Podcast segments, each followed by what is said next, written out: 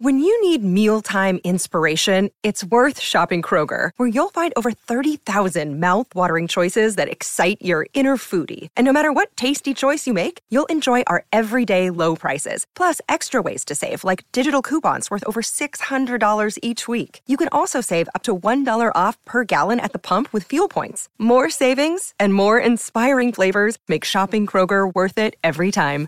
Kroger, fresh for everyone. Fuel restrictions apply.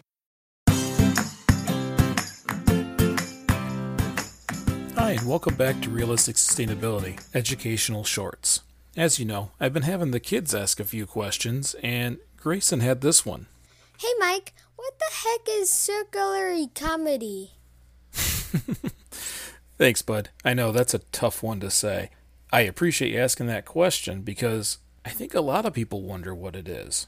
If you look at the definition, the circular economy is a systematic approach to economic development designed to benefit the businesses, society, and the environment equally. Or some people are used to calling it the triple bottom line. That's what some businesses call it when they choose to use it. It's really like doing business the same way nature does its business. A plant grows, an animal eats that plant, a bigger animal sometimes eats that animal, and then it later dies and becomes nutrients so that other plants can grow. That circle of life, if you will. But can we do that when it comes to products?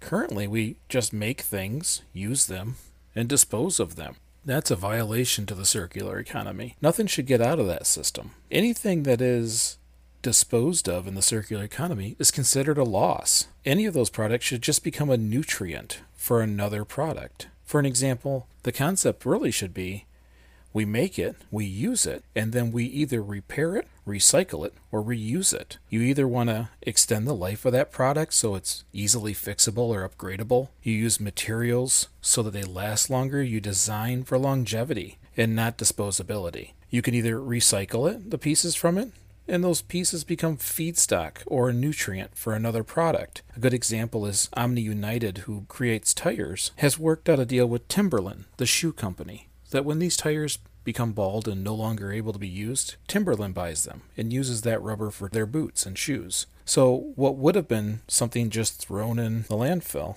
Timberland is given a whole new life to. Companies can make these agreements and work together. Other ways is to reuse the parts on the next model. Do you really know what the inside of your cell phone looks like? And if you do, you're probably violating the warranty. But it doesn't matter if those screws have been used before. Does it matter if the frame is the same on all of them? What if the inside of the case has a little bit of a scratch? Will you ever notice? No, you won't. And companies can reuse those parts instead of disposing of them every single time. That's money saved. And after a while, they could even lower the price and become more competitive in the market. There's another idea out there. What if we never really owned anything? We see that starting to show up now. What if we could pay less and swap out new technology whenever we wanted? Well, it's kind of how it is with a share economy. How when we rent cars or even leasing cars.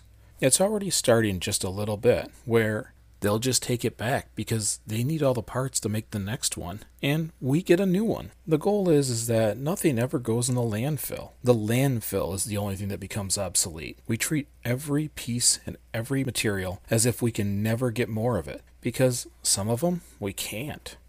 If you run out of gold, that's a problem. So treat every piece like that. If it goes to the landfill, it's lost forever, and that's money lost from the company. Grayson, that was an awesome question. I really appreciate it. And I appreciate the rest of you for listening.